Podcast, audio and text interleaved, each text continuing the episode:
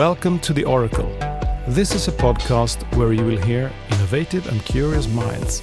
Together, we will explore what makes a difference in cities, homes, and for the planet at large. The Oracle is produced by Munck Studios in collaboration with IKEA.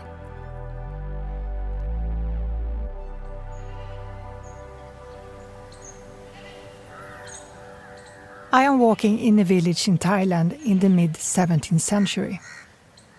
It is the hottest part of the hot season, but the trees provide shade and there is a breeze. Even the temperatures inside the houses are pleasant, since the pleated walls and the roofs, covered with palm leaves, provide a natural air circulation. Most houses are built on stilts to avoid being flooded during the rainy season. Huge clay jars are standing close to the houses. They are used to collect rainwater from the roofs during the rainy season and will provide enough drinking water for the whole family throughout the length of the dry season. I am amazed by how much these villagers live in harmony with their surroundings and make use of their knowledge of natural systems. However, the drawback is a physically harsh life, and I can see that many of the villagers have disabilities from old injuries. Infectious and chronic diseases are prevalent, and many children are undernourished. I am standing in the same spot in today's world, next to a big hospital with all the facilities of the modern age. But outside, the temperatures are soaring, reaching almost 40 degrees Celsius. Around me, I have concrete, asphalt, stone walls and tall buildings. The high-rises hinder the wind to give a cooling breeze at ground level. There is no vegetation. The small air conditioning units that are hanging on the walls around me further increase the heat, since they draw hot air from inside outdoors. There is traffic everywhere. No sidewalks. Cars and motorcycles emit noxious fumes. I am covered in sticky perspiration from walking and jumping out of reach of vehicles, even though my pace is slow. The combination of heat and air pollution makes it hard to breathe, and I have a headache. I need to buy another plastic bottle of water.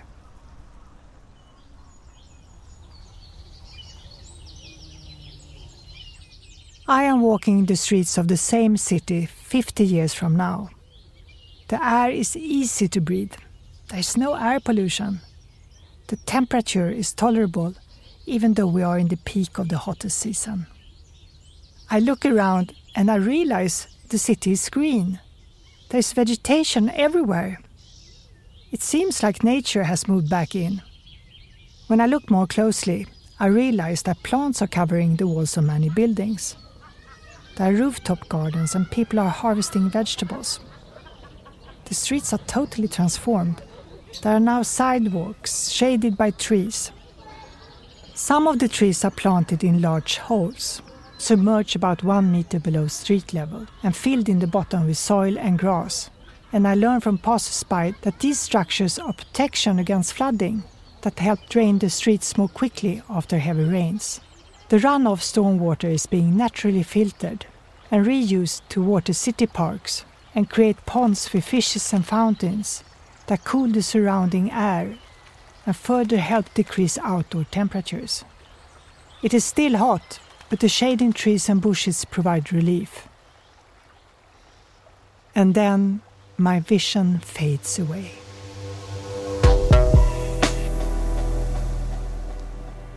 Elisabet Lindgren is a physician, an associate professor in sustainability science, and a pioneer within research on climate change and health.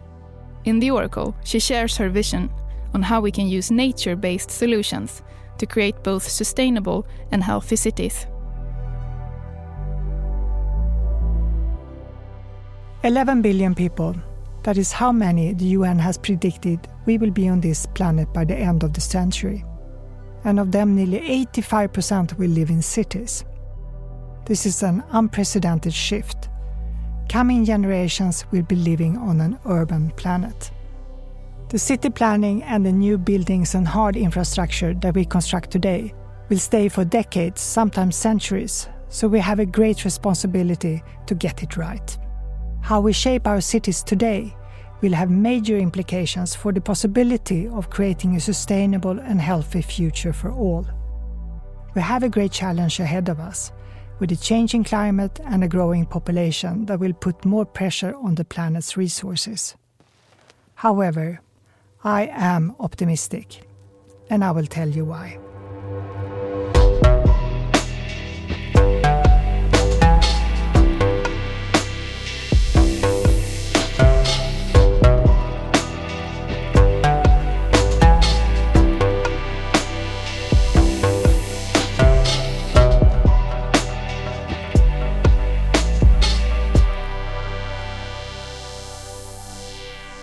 My name is Elisabet Lindgren.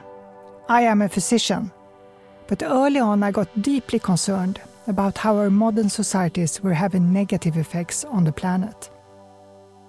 Our activities are changing the life-supporting systems, like the climate system, the global water cycle, and the atmospheric ozone layer that are the basis for all life on this beautiful planet. So about 25 years ago, I started to do scientific research to understand how such global changes could create new health risks. This required me to work transdisciplinary with the colleagues from other sectors, so that we could all contribute with our own piece of expert knowledge to understand the larger picture. My idea was that if we had a better understanding of these complex processes, we could create holistic, sustainable solutions that would prevent such global changes and health risks from happening. And here I am today. For many years now, I've been working closely with policymakers, both in Sweden and internationally, to help create a more sustainable and healthier world.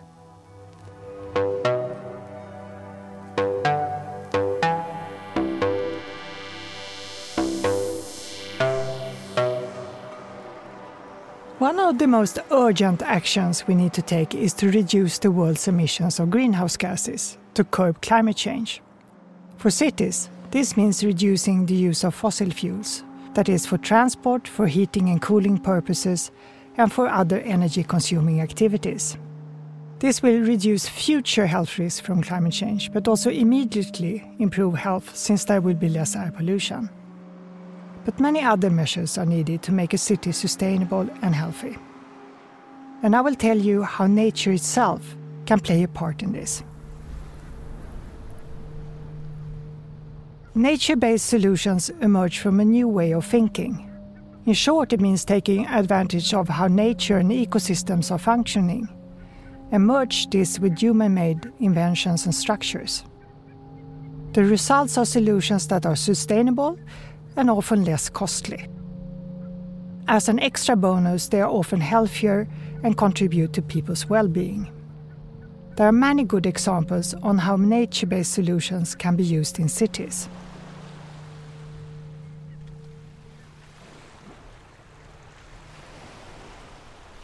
Let's imagine that you're walking along a wide sandy beach, looking out over the sea and the blue sky, and feeling the breeze in your hair. It feels good, doesn't it? Research shows that people's stress hormones and blood pressure are lowered when they are spending time in nature. But what is interesting is that you do not actually have to be at the beach or in a beautiful forest to experience that type of stress reduction. You don't even need to be outdoors. Something as simple as having living plants at home is proving to be soothing. And so is a room with a view. Studies have shown that people who have had surgery or are recuperating from severe diseases will recover more quickly if they can look out over a bit of nature from their windows. And if we scale up, the same idea is applicable in a city.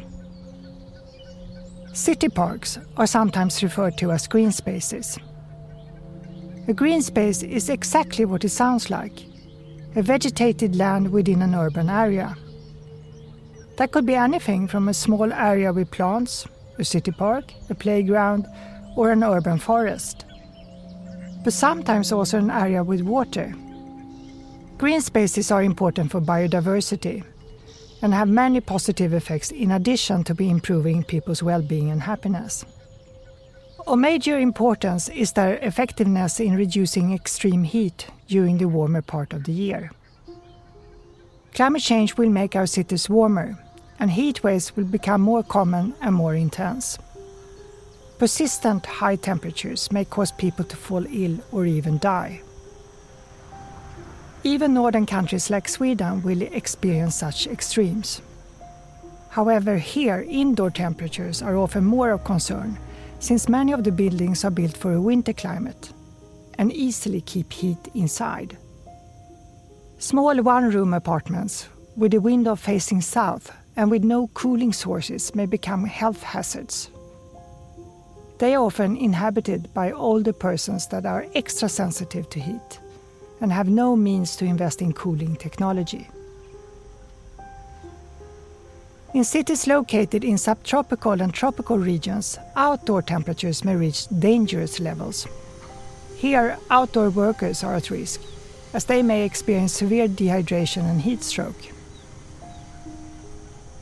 I have lived on and off in Southeast Asia for many years, and I have often wondered how the construction workers, who often are poor immigrants and many of them women, how they are able to work when the temperatures are soaring. I see them climbing the bamboo scaffolds on the outer walls of high-rises, when the sun is at its highest peak, when everyone else takes refuge indoors in cooling environments. Modern cities contain huge amounts of stone, concrete, asphalt, and other materials that store heat. If you look at the thermal satellite image of New Delhi in India, you can see that the temperature differences between the stony city center and the greener surrounding suburbs can be as much as 10 to 12 degrees. Such differences in temperature is called the urban heat island effect. New Delhi has noted unbearable temperatures of more than 48 degrees Celsius in the city center. The combination of heat and air pollution transforms the city into a real health hazard during the hot season. It's easy to imagine what this means for the health of the part of the population that are homeless or living in the slums. But the urban heat island effect can be significantly reduced by adding green space to the city center. Having numerous green spaces within the city will level out the temperature differences in the long term, as well as providing immediate shade and cooling. The city Barcelona has taken a lead in developing green space with its new project called Plan Verde 2020. The plan is to create streets with less traffic in the city center, where trees and other vegetation will be planted. The idea is that no resident in the district will be more than 200 meters from a green space. Green spaces are important for numerous other reasons as well. Recreational areas provide space for exercise and promote fitness. Vegetation and especially trees help in protecting us against air pollution. And importantly, ground vegetation helps prevent flooding.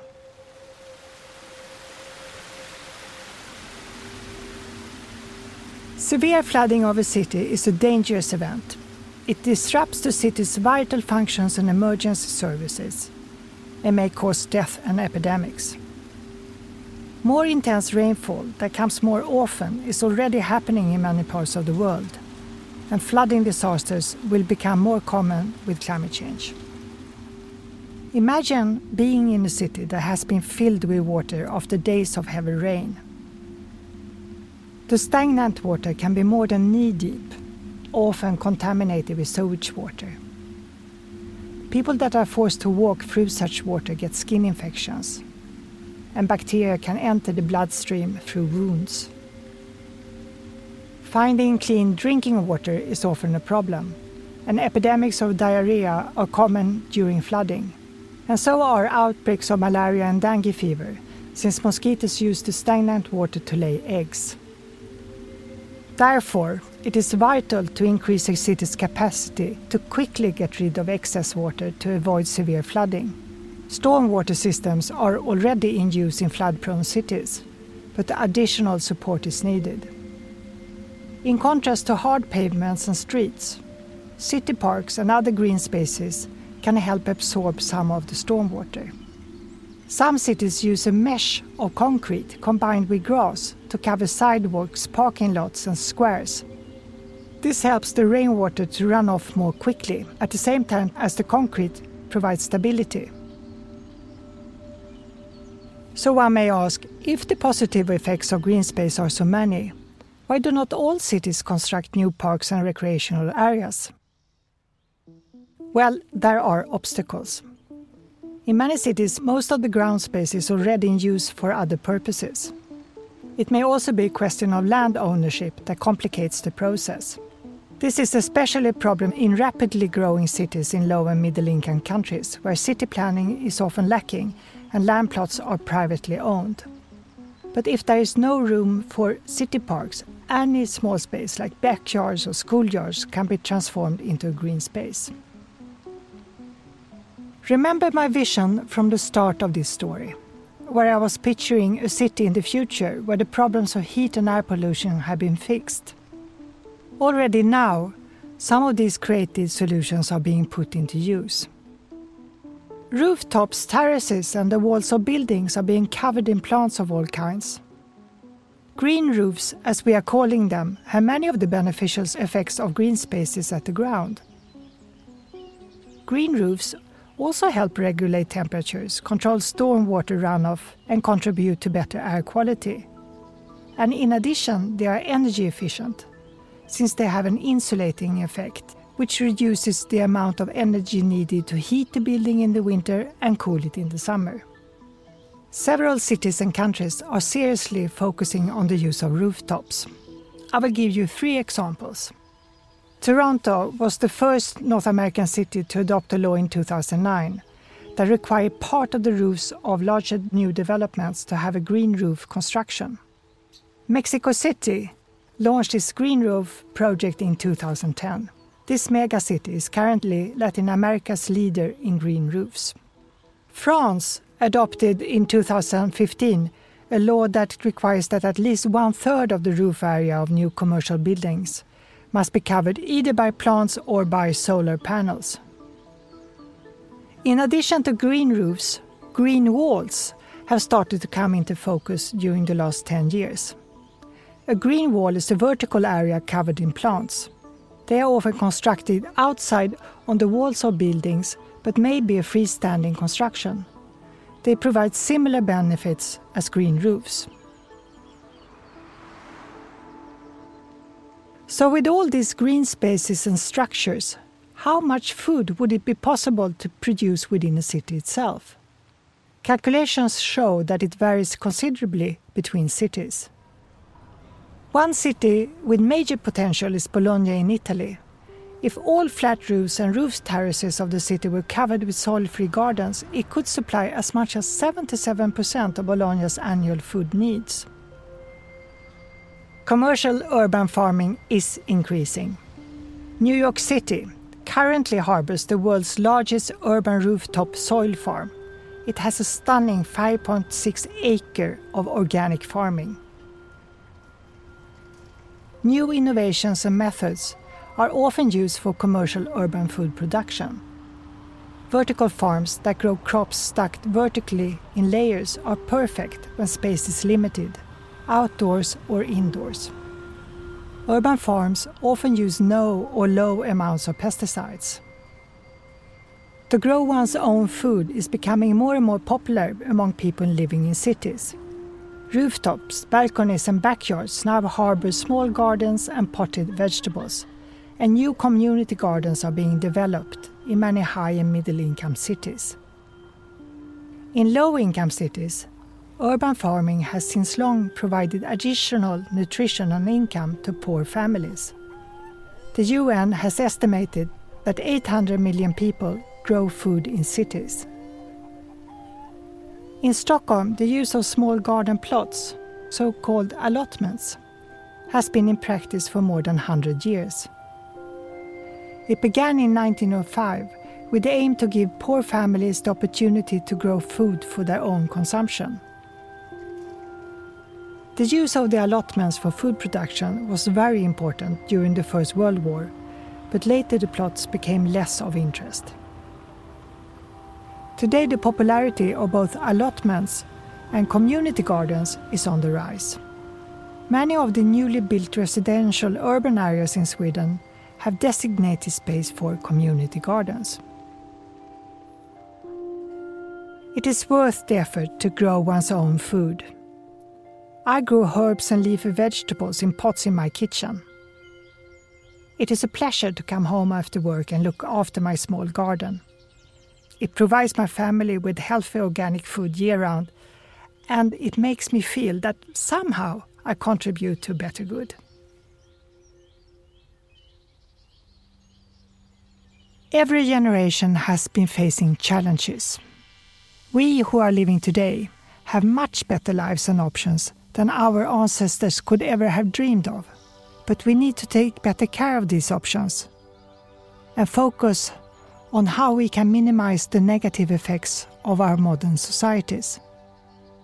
Cities will be the number 1 priority when we plan for a healthy and sustainable future, since it is in cities that the main population growth will occur and where most of the planet's resources will be used. This is a unique time in human history. We are all interconnected in a way that has never happened before, for good and for worse. I said I was hopeful, and I stand by it, because the knowledge we have today and the possibilities to make positive changes are mind-blowing. Scientists and policymakers are working more closely together to find solutions that are sustainable and based on solid facts. Knowledge, education, and information are the keys to achieve real changes in society at all levels. We have the tools, so let's make the difference.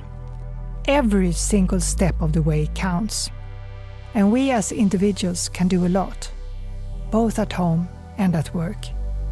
All our efforts, whether they are small or big, will add up to have positive influences and create sustainable changes to the environment and our societies, and ultimately contribute to better and healthier living on this precious planet.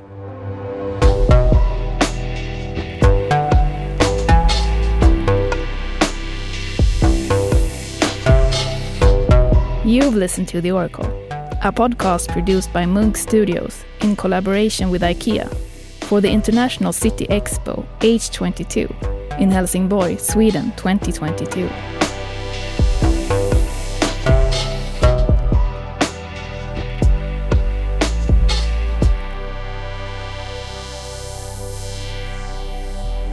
More details and all the episodes are found at h22.ikea.com.